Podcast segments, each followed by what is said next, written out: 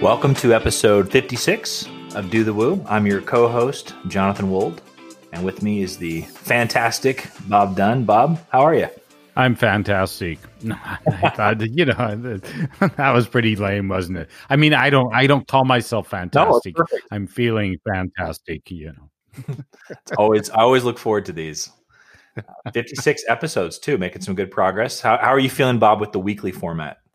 I am feeling good. You know, in fact, I've actually thrown in a couple extra episodes, and sometimes I get tempted. I think, oh, you know, maybe this week I should do another extra one and find something interesting to do off on the side. And so, so yeah, it's I, I like the weekly. It's uh, it's just the continuity is a lot better. Excellent. Well, I'm excited about today's guests. Before we get to that, though, Bob, we have a couple of sponsors. Yeah, we do. Of course, we have WooCommerce, our community sponsor. Uh, you know where you can find WooCommerce, but you got to check out their new WooCommerce payment. I, I, that's one thing I'll throw in that I think that um, yeah, this this has recently come out in the latest version through the Wizard, and yeah, if you're looking for a you know solution as far as payment gateway. That's it's slick. It's in your dashboard. You can see what's going on. So there's there's a lot of reasons to check that out. And then we have a new sponsor recapture io they're an abandoned cart and email marketing solution. And wp activity log formerly wp security audit log. They're really focused on the activity log of your WooCommerce site, what shop managers and customers are doing. So you'll want to check them out at WPActivityLog.com. You'll hear more about the sponsors later in the show, but uh, why don't I swing it on back to you, Jonathan? Awesome. Well, I'm excited about our guests today. We have with us Hans Skillrud and Donata. Welcome, both of you. It's good to have you with us. Thank you so much. We're very happy to be here and very excited to talk about privacy. Because who isn't? I, as I was saying before the show, I'm excited about the opportunity for it to become an exciting topic because I think there's a lot of potential there, especially with a name like uh, Termageddon. What's yes. Well, thank you, thank you very much. Yeah, we'll, we'll try to keep it as interesting as possible. Um, we do we have a name like Termageddon because we like to keep it light, break the ice a little bit, and then jump into the details. Um, it turns out there are people in this world that do monitor privacy laws and help other companies get protected. That's awesome. Now, before we get into that specifically, one of the things that I was really curious about, Hans, is your own background in WooCommerce. This is a show about WooCommerce. Uh, the, what the work that you guys are doing is applicable just broadly in the world of the web and WordPress, but yeah, I would love to hear about how did you first get involved in the world of WooCommerce? What's your experience been like? How do you, as Bob would say it, do the Woo? so before Termageddon, I was running a 12 person web agency in downtown Chicago. Um, and it wasn't 12 people to start. Uh, that was what I built it up to over the course of seven years. Um, it started with just me and a computer and a little bit more time on my hands than I'd like to admit.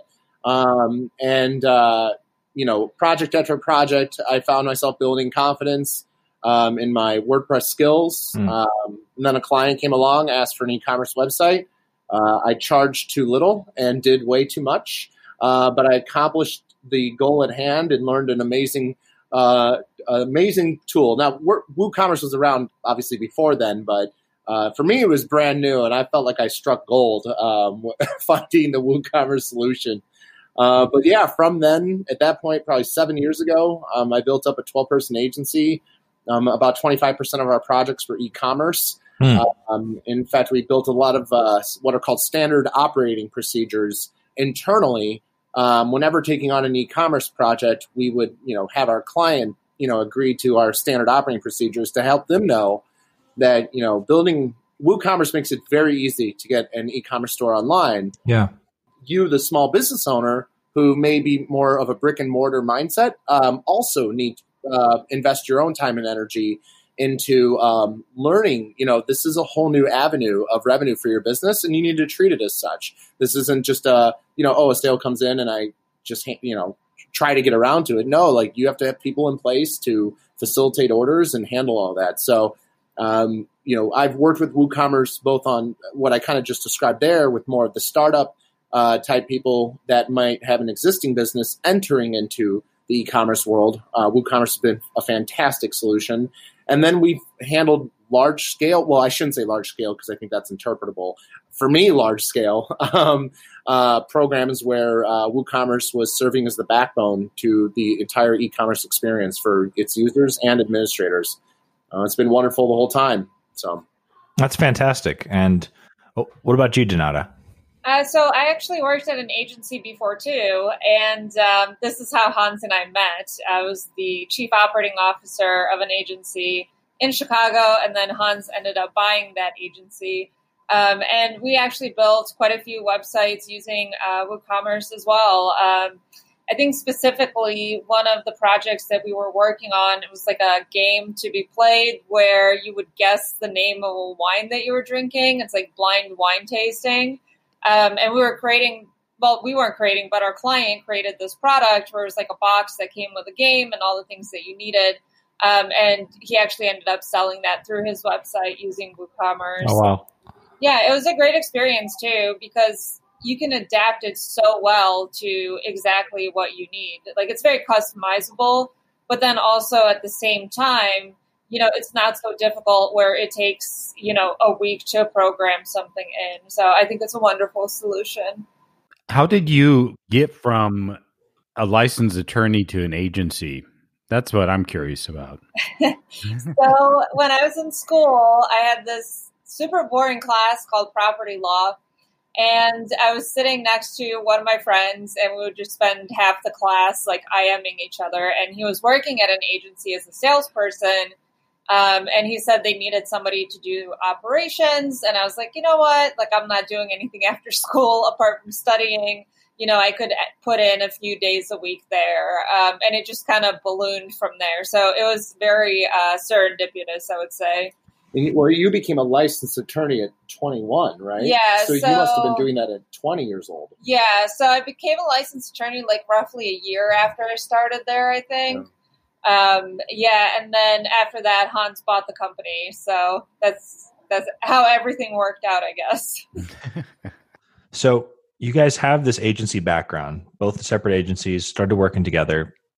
How did you make the transition into the the world of privacy policies? Where did where did that come into the mix? Yeah, uh, for me, uh, I was building websites for clients, and about three days before site launch, my client would ask, "What should I do for a privacy policy?" And I kid you not, I felt like it was three days before any site launch, and they would ask me, "What should I do for a privacy policy?" And I would say, "I have no idea. I'm not an attorney." And before I know it, um, I'm scrounging around looking to copy and paste a template from a competitor or I'm going to a generator online, or I'm trying to get them connected with an attorney.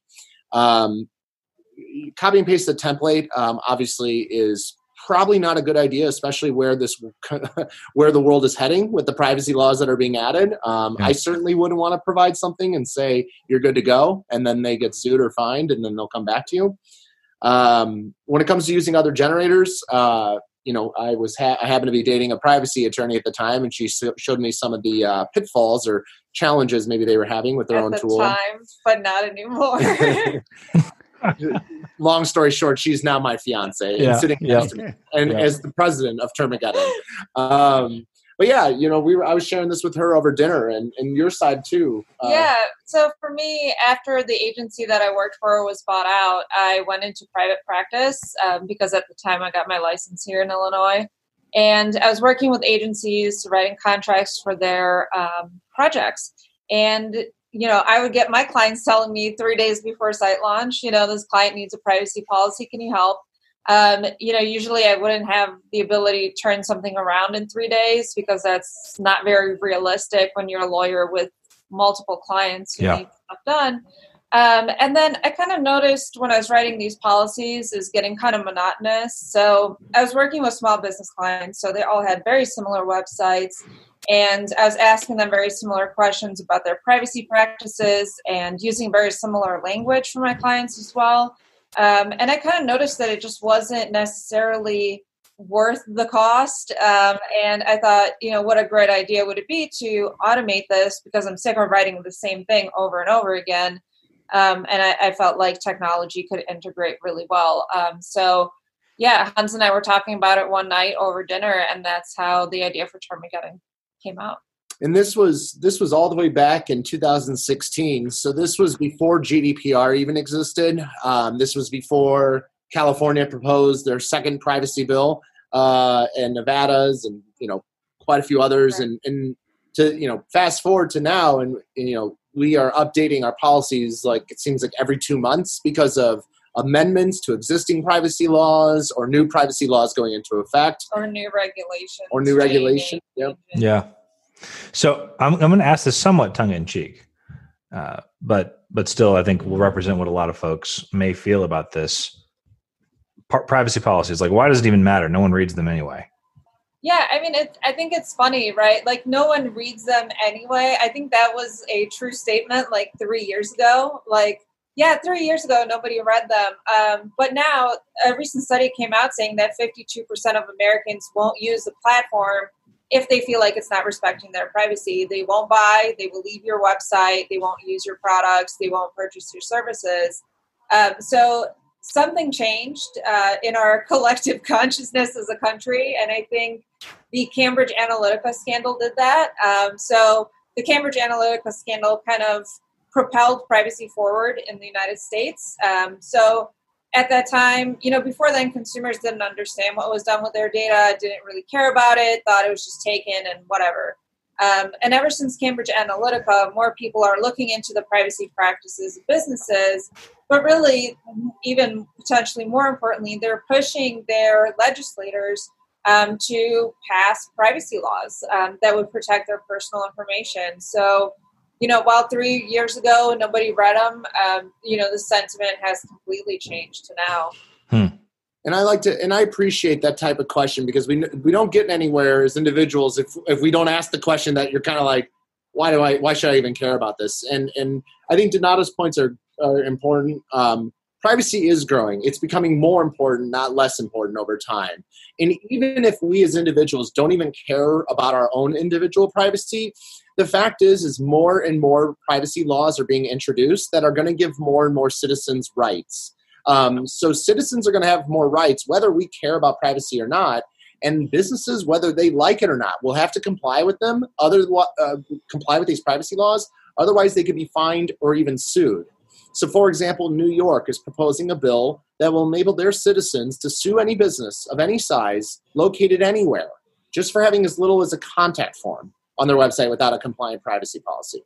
Um, so even though there might not be that many people today that, um, or like maybe the individual may not be thinking privacy is really not that big of a deal, it seems like the the trend is absolutely headed in the direction of more privacy rights are going to be issued to more people, and at that point in time, we'll see maybe more people will care as well. And that seems like to me, it's from the website owner, the the store owner, whoever it is that owns the site, to even question, well, if nobody, you know, reads my privacy, nobody reads my disclaimer, what's the point? Well, it seems like that protection is is very obvious too because if you've stated in your privacy policy or for example my d- disclaimer you know there's a lot of things i have in there that I flip back over when people say something or ask me something. I say, Have you checked my disclaimer? Or have you checked this? And oh no, well, it's like, yeah, you know, it is there. So it's so I'm wondering it's it's kind of a they're kind of biting themselves in the butt if they're thinking, you know, I mean, they of course they want to make sure customers and they're following the laws, but they also want to keep their own tails covered as well. This episode is brought to you by Recapture Abandoned Cart Recovery and Email Marketing for WooCommerce. Anyone who runs a Woo shop knows how frustrating abandoned carts are. And getting them back with Recapture is easy and setup takes less than 5 minutes. With their ready to use emails, you can take them out of the box and start working for you right away. You'll save time having to start from scratch. Abandoned cart emails are managed for you automatically as the email service runs outside of your store, ensuring the best delivery to your customers. Their easy to read analytics reports will help you to monitor your cart recovery. And what's really cool is that you can watch what is happening live on your store with Recapture's live cart feed. The plugin is highly optimized so you don't have to worry about it slowing down your site And their guarantee of email delivery, traffic increase loads, and support make it a valuable investment compared to all those free plugins out there. From what I hear, if you sign up, you'll be joining thousands of merchants who have already recovered over $115 million. Make sure and check them out, and as a listener, get 60 days free with Recapture. Just go to recapture.io forward slash do the woo dash special. And now back to our conversation. Bob, that actually brings up a good point. From my point of view, one of the challenges with these things in general is that these policies, these pages, these documents tend to be very inaccessible in terms of uh, not that you can literally get to it, but how it's written and how applicable it is. It's pretty common. Like I, I feel more often than not, if I were to actually go read a privacy policy, I would either find who they copied and pasted it from, or would find things where they clearly didn't finish filling out the blanks and and and that just overall gives a pretty low confidence. Uh, every now and then, take something like documentation. It's one of those things that a lot of a lot of SaaS products, et cetera, will, you know, you can tell who really puts the effort into it or not. And in general, one of the reasons why people won't, at least in my experience, won't spend the time investing in reading something is that they feel it's a pretty low confidence that it's going to be useful or applicable to their situation. I can see how that can be addressed, but in my experience, that was part of it. Where I, I have read a few privacy policies, like, okay, you guys didn't even finish this. Like, what's the what's the point? But what I'm hearing you guys say is part of that's a time thing. Like, people, it's becoming more relevant. People are recognizing the need more to care about it. And from my point of view, there's not just the protection and covering yourself. There's also an opportunity there to work to bring to convey a message that's in line or that doesn't need to be disconnected from your brand experience where it can be an opportunity to educate them. I'm curious for your thoughts on on that right? Like you're dealing with generators and this this you know how do you standardize the parts that need to be standardized? But how can you at the same time make it like what are your thoughts on how you make it accessible to people or or um, not feel so cookie cutter from one to the next for sure. Um, so I think one great example of this is compliance with the US EU Privacy Shield framework. Um, so it's basically a framework that allows companies to take data from the European Union to the United States. And a few years back, a bunch of companies decided that they were going to comply with the Privacy Shield and air quotes. I forgot that this wasn't exactly video on the final format um, that they were going to comply with the Privacy Shield framework by saying that their privacy policy is complying and then do literally nothing about it, which is wrong. Mm. Um, and basically, some of these privacy policies are still floating around from back in the day, and people are copying and pasting them and saying that they comply with this framework. Well, the Federal Trade Commission decided to crack down on this practice and has, you know, they do about 60 lawsuits per year about this particular framework. Wow because people copy and paste stuff, don't look at it, don't read it, and then put it on their site. Um, so, copying and pasting somebody else's privacy policy without reading it and without making sure that it's exactly what your privacy practices are is actually considered unfair uh, trade practices to consumers, um, which can lead to very high fines in almost every state because you are deceiving a consumer about your practices when it comes to having a generator, you can have a generator that asks somebody five questions. What information do you collect? What do you do with it? Who do you share with it? Do you use cookies? What's your contact information, right? And that's fine. You get those five questions and then you paste that on your website. And that's what you get when you were referring to something that's a poor product, a poor experience, both for the user and for the company. That's what those generators do what we decided to do is something quite different. Um, so we actually start our process by figuring out what privacy laws apply to you. And then we will ask very granular information. So, not just like what purposes you get this from, but that you use this information for. But depending on what laws apply to you, what sources do you get it from? Who do you share it? Do you sell it? Who do you share it with? So, we actually will have dozens and dozens of questions depending on what laws apply to you and hundreds of thousands of different combinations. So you don't necessarily get the same privacy policy, you know, cookie cutter, this website gets the same thing, that website gets the same thing. No, you're actually making sure that you know we know what laws apply to you that you have all of the required disclosures when it comes to that particular law and that your privacy policy is completely customized to your website and to your privacy practices do you want to speak on um, the efforts of making our uh, policies um, readable at a fifth grade reading level? oh, yeah. It's going to be an endless project for me because the laws keep on changing. Every time I catch up, something changes and then I have to redo it all over again. But eventually, my idea is to take the policies and make them readable at a fifth grade reading level, um, and each policy can be read in 15 minutes or less. Um, so you actually take the policy itself, take all of the disclosure requirements that the laws require you to make, and then translate that into something that's readable, and then run it through a software to make sure that it is readable. Because something that's readable for me isn't necessarily readable for a fifth grader. I hope. Um, so you know, I, I, finally got to the point where I got, you know, most of them translated into this readable format. And then, you know, the California Consumer Privacy Act went into effect and then it all just went out the window. Which but, was huge. But it's it's something we're yeah. actively uh, working on to increase the accessibility within our within the tool we provide to clients. How do we make this readable by a fifth grade uh, within a fifth grade education and have it be uh, comprehended in under 15 minutes. And we're actually shooting for under five, but 15 minutes is because unfortunately there are some privacy laws that require a whole bunch of disclosures, yeah. whether we like it or not. One of the things I'm, I'm curious about on that is like oftentimes when privacy policies and things like are brought up, you know, first it often it's often painful for folks because they don't have policies and procedures in place to deal with like the, the personally identifi- identifiable information. They just they don't have some of the the operates that stuff set up operationally.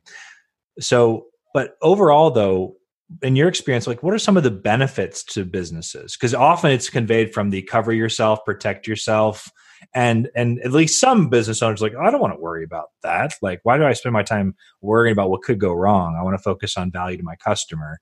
And I'm curious, like you, you deal with this a lot from the perspective of value to the customer and increasing the value that a business is providing like what what do you, what have you guys seen like how how can you think of how can you help frame this in the positive rather than just yeah I would love to take this. So, um, damn it, I really want I know. to take this. right, so you both can speak to it. so, as someone who's now been fully immersed in privacy, yeah. uh, I can say that it is an exciting time to know that one day I'm in Illinois, one day I will have the right to tell companies to get rid of my data and they'll have to listen. Mm. I know that might not seem like a big deal, but that is a big deal. That you as a human being have a right to tell companies get rid of my data. So I think why is this a benefit? It's a benefit to humanity um, in terms of the right to privacy, and it's a huge step forward in that we may not be we might may have our eyes glazed over and be like why do i care about this? I certainly was of that mindset for a very long time but i think that is changing. I think people are waking up to just how easily their privacy can be removed from their lives if they aren't careful about it. But now they will have the right to go back and say i want my i want my information to be withheld uh, or i want you to delete my information and so forth like that. Um, there's two benefits that immediately come to mind for why a company may want to disclose this information. One is, well, how does someone get to the website in the first place? Uh, very, uh, very often, people use search engine optimization to be found in uh, uh to be found through relevant keywords. Um, although it's not set in, set in stone, everyone believes that having a privacy policy can help increase your uh, search engine optimization because a, a, privacy policy builds trust, which is one of the ranking factors that Google looks for. And even when you're running Google ads, you can see your, your ad score gets lowered if you don't have a privacy policy. And if you add one, it, it raises. So there's a lot of signs that suggest there's, there's SEO benefit in helping you bring in more traffic to your website in the first place. Now, how does it convey value to the client?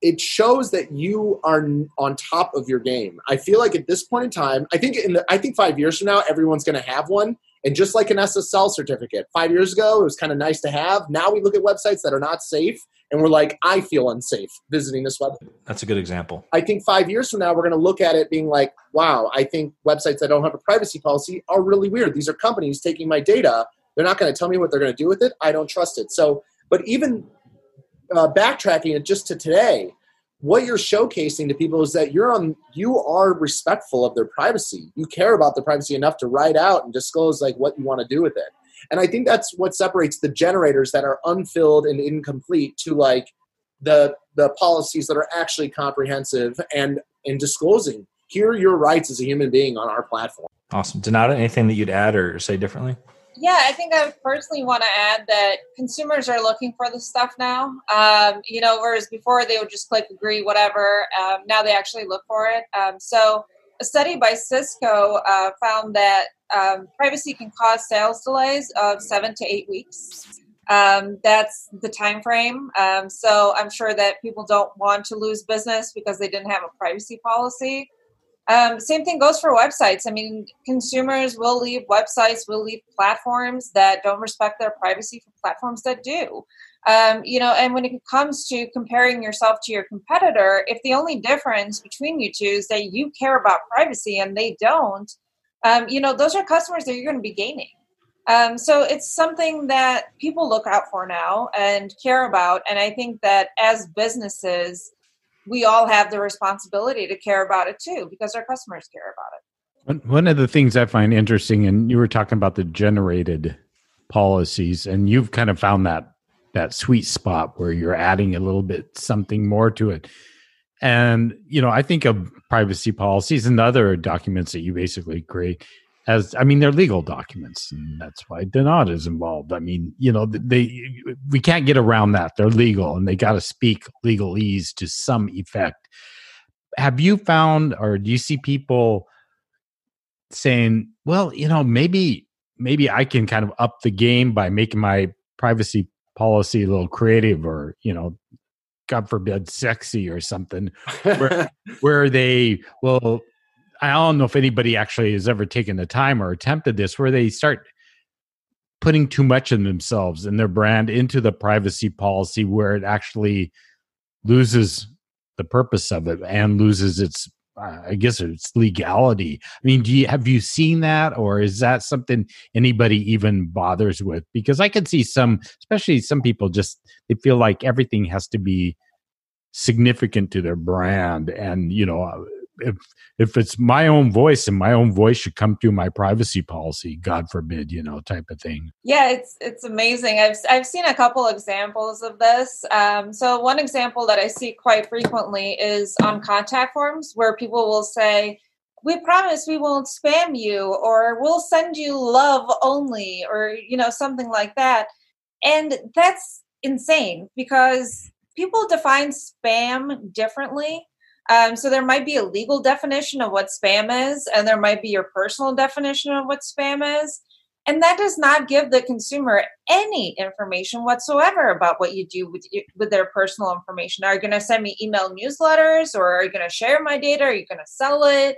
Or like what purposes are you going to use it for? It just doesn't do anything.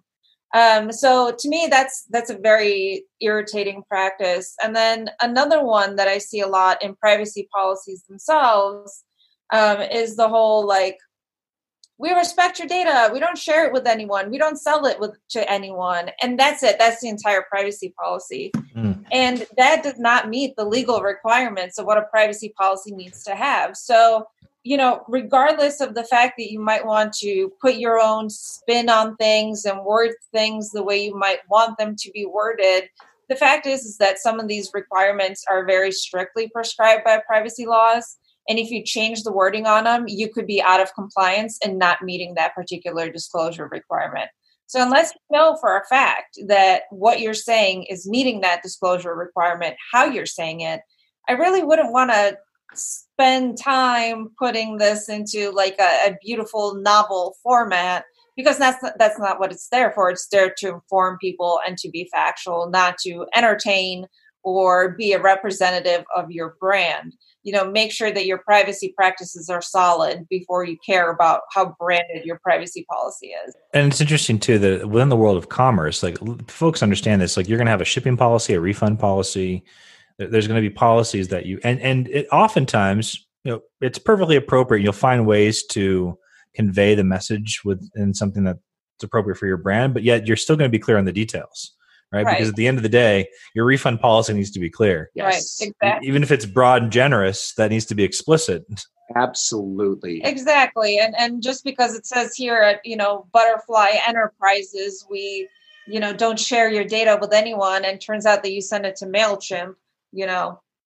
Yeah. Yeah, so often we find that people say, "Well, I don't share my information with anyone," and we quickly find out, okay, when a form submission comes in, it's stored on your local server. Um, it is shared with your email provider, um, and, and we, you know, and, Shared and- with an email marketing tool Yeah. and, all of that. and yeah. that's what helps us kind of unravel and like have people realize, wow, I never thought of this. I'll be honest, I, I didn't think of it either. Like I didn't even think of it when I created Termageddon. I was like, You're I don't I share. did. Yeah, no, I absolutely. Well, yeah. Donata's the newsletter editor for the American Bar Association, so yeah, she she's the credibility. I'm I'm the lost puppy, like in a forest, trying to find itself out. Like, but but realizing that has been something that I, you I see people's eyes open up when I take them through the setup process um, of setting up their policies through our questionnaire. They're like, I don't share it. I'm like, all right, well, let's let's talk about this for a second. They're like, oh wow, I share with five different entities. Um, and that and that's a great example of just the uncovering and that the just the new world that we're heading into is that we've operated a million miles an hour um, just trying to be as optimized as possible as a society. And now we are stepping back and realizing you know what? Privacy is something we got to carry on the back of our shoulders because now it's legally required This episode is brought to you by WP Activity Log, formerly WP Security Audit Log. Now, this is something all store owners need to do stay on top of things with a detailed log of all store and product changes. Their comprehensive activity logs that you can use with WooCommerce keeps you on top of what is going on with your shop managers and your team.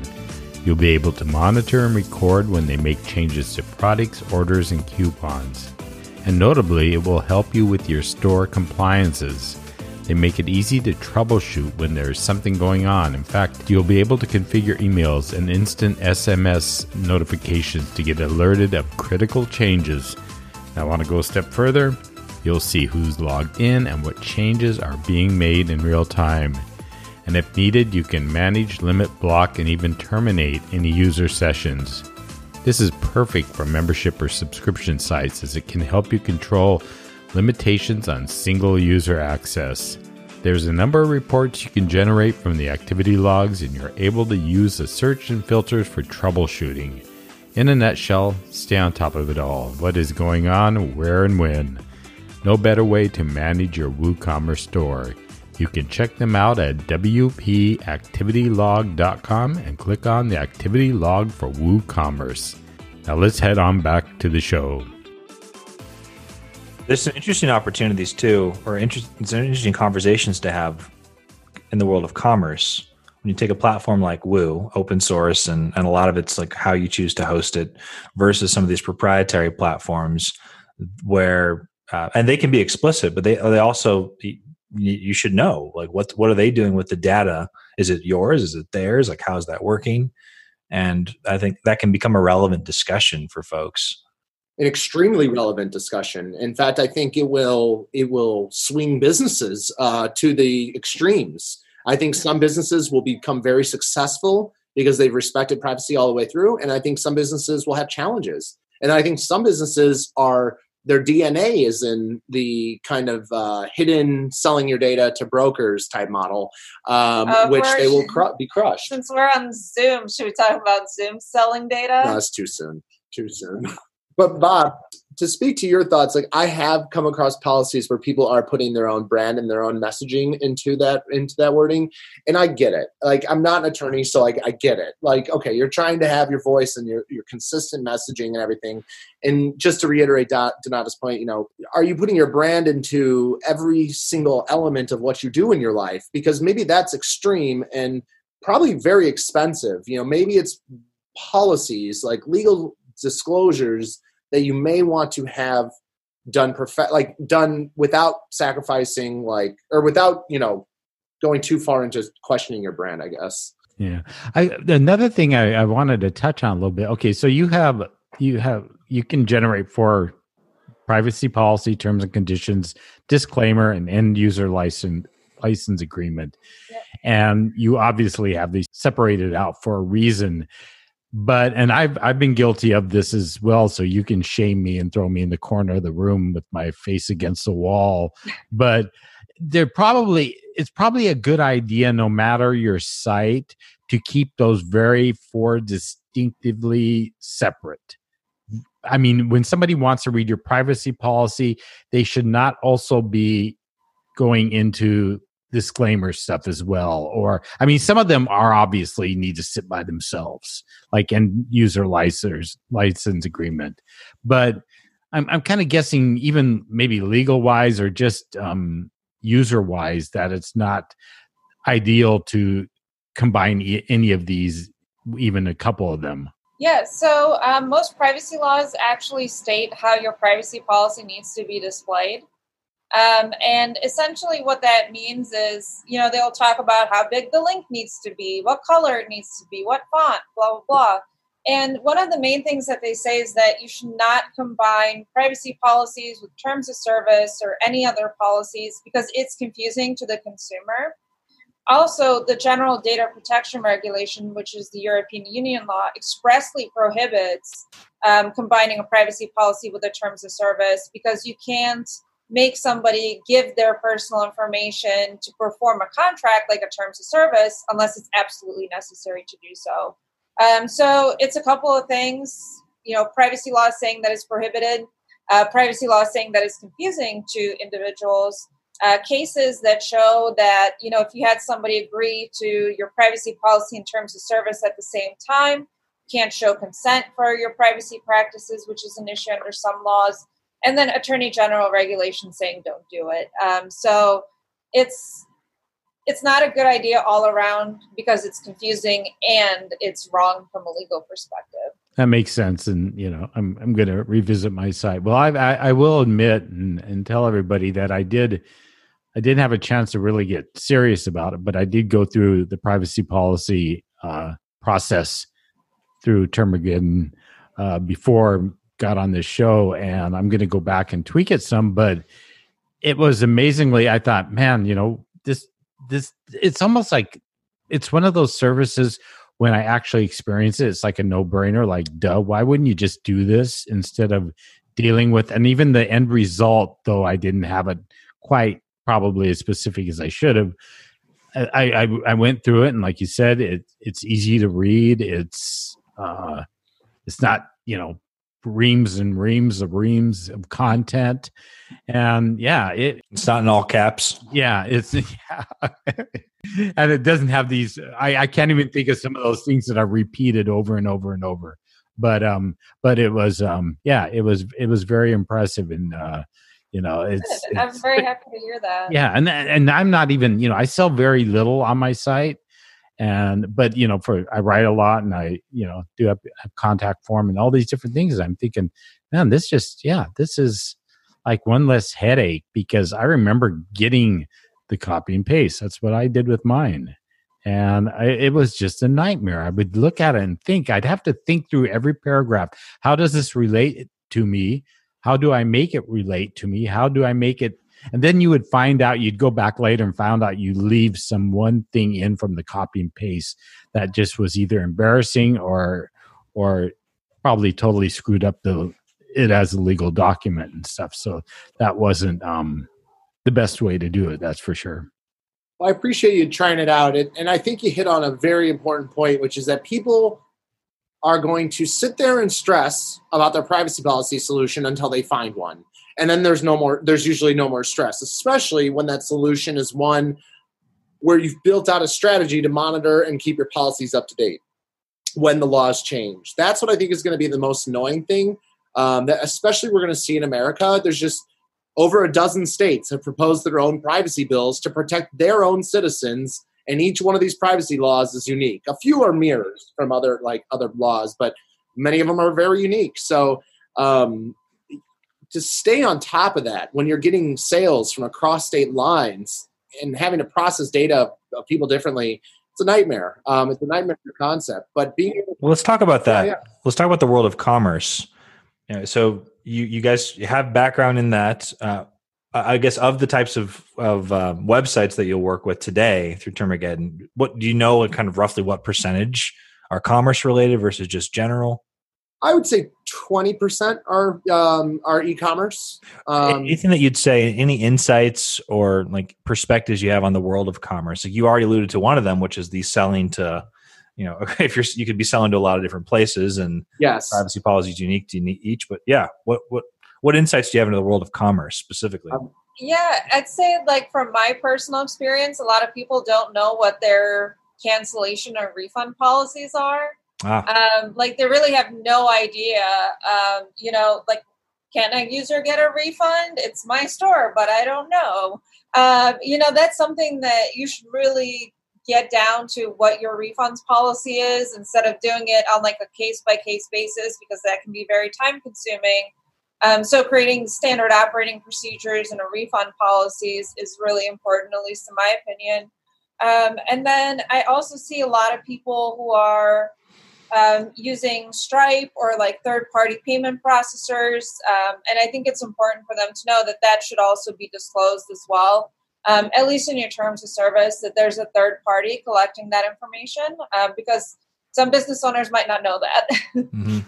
Yeah, the insights I've gotten uh, that I've seen is that uh, the mass majority of people with e-commerce sites are using WooCommerce um, as the foundation to their e-commerce platform, and then the second most popular is Shopify, and then it is a steep drop off. It's crazy. Like there's like just a few of like random ones I've never heard of. Um, so I thought that was kind of interesting as well. I think Yeah. Donata hit a great point, which is that people come to generate their refund policy uh, well, within the terms of service, you can have a refund policy or a separate refund policy. But either way, you're coming to that policy thinking or not even knowing what that that is. And I think just naturally, when when getting an e-commerce website going, you are excited about marketing. You're excited about sales. You're excited about all the stuff that happens before the transaction's actually made. But you got to you got to think about the entire user experience from start to finish. And finish is is at 30 usually 30 days after they've received the product Yeah. um, uh, so yeah my advice always would be know your refund policy especially um, Yeah. your warranties your cancellation policies. Those are some great things to just think about. And it's okay if you don't have one. You just need to disclose you don't have one. Uh, but figure it out yourself what works for you and, and what you offer. That's a good point because they may not be prepared to create one right then, but you can well at least consciously acknowledge that you don't have one, so that that people buying that that may either be become a helpful trigger to create one, but the Right. starting point is just call it out. You don't have it. Absolutely. And I think a lot of people want to provide a refund policy by default, which makes them all stressed out. I, I don't know what to do. Like, you know, doesn't everyone offer a refund policy? And yes, like you you remember the refund policy because you appreciate that as a human. Like I, I buy stuff from a place that has a good Yeah. refund policy in case I don't like what I receive. But Yep. sometimes you're offering things to this world that it doesn't really make sense to have a refund policy. Uh, and it's escaping me a good example right now. I'm sure I'll think of a hundred later, but um, you don't have to have one. What's most important is you say you don't have one so that users can make the best decision for themselves. Food. Food, that's a great one. Yeah. Things that Yeah. expire. Yeah. Well, I have one very important question. This has nothing to do with privacy policy or e commerce, but I was looking at your website and looking at the About page. I always loved reading About pages. And I see that, and this is for you, Hans, this, that Donata enjoys beekeeping, hunting for morel. I think I'm saying that right morel mushrooms and walks with her fiance and two dogs. Now, I'm assuming you probably, yeah, you, you like walking with Donata too, and your two dogs. Did the beekeeping and hunting for mushrooms, since you said you also enjoy that, was that through osmosis or were you tied together one day when you were out beekeeping while hunting for mushrooms? It was it's the latter. We both wrote up basically what we had done in the last couple days and like it just kind of stuck. That's awesome. You're the only person who's ever called me out on that too. So happy wife, happy life. Yeah, yeah. I couldn't. I, I, I thought maybe you know. I thought okay, that's that was good. You you covered yourself well there on the end. So and yes, we are engaged. Yeah, I see that. Yeah. yeah. Yeah, we're def- we're like clearly talking about each other. That's awesome. No, we have we have a lot of fun together. We work from home, and Yeah. we, we have a nice like uh, forest preserve next to us that we find ourselves in every day. So it's nice. That's fantastic. Very cool. All righty. Well, announcements, and I know that you. I, I, guess I could probably have you on every week, and you'd have an announcement with all the changes. but we could do a formal announcement on something that recently changed that you might think might be important for people to know about. Sure. Um, so I think something that people need to know about is that the California Consumer Privacy Act, uh, which is a new privacy law um, protecting the personal information of Californians, is going to be um, start to be enforced on July 1st by the California Attorney General. Um, and the California Attorney General, after being asked a bunch of times, said that COVID is not moving that enforcement date any later. Um, and we've actually already seen a few um, private lawsuits concerning the California Consumer Privacy Act because that went into effect January 1st.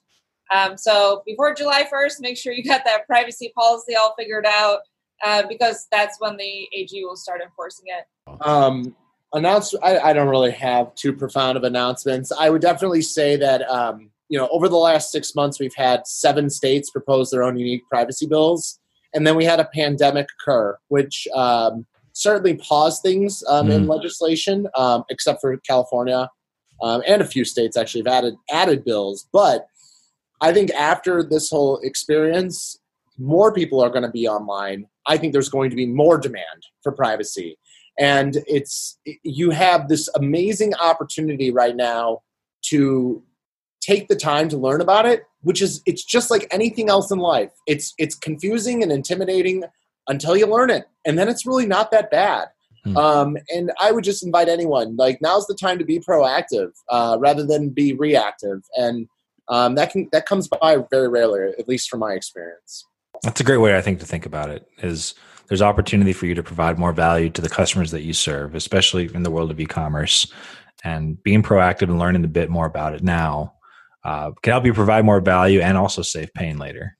amen Jonathan, anything um, exciting going over, you know, on on it? Woo. Always, always. Uh, you mentioned uh, WooCommerce payments and at the beginning. Uh, we're really happy with how that's going so far. Uh, we've got big plans and, and intentions for it, and um, it's now out of beta. And um, had a lot of positive feedback so far. But yeah, a lot of things happen. A lot of things happen on the Woo community side. Meetups are growing. As you can imagine, there's been a a stronger than normal. Like Woo is always it's been growing steadily for a long time, but the past few months, like there's been a pretty sharp escalation of interest um, from a lot of different perspectives. So we're doing our best to keep up and uh, just keep the the product and platform going. So always always good things happening. We're going to be at WordCamp Europe at in air quotes in a couple weeks here with uh, a virtual booth. So if uh, even if you're not uh, in Europe, it's a good good thing to check out. That's all I got, Bob.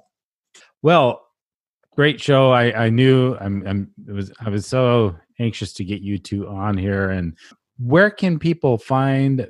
You know, where's the best place to find you, both of you, on the web? So I'm on Twitter, uh, Deep Space Hans, uh, Deep Space H A N S. And you can probably find me on LinkedIn. Just search Donata and you'll find me. Um, and all of our social media is at Termageddon. Um, so Twitter, Facebook, LinkedIn, Instagram, it's just at Termageddon. Um, so you can always get in touch with one of us there too. All righty. Well, I'd like to thank the sponsors once again, recapture.io for your email marketing and cart abandonment, woocommerce.com, just because then you can hang out with Jonathan, and wpactivitylog.com. Keep on top of your site. And then, of course, I will have links into um, Termageddon.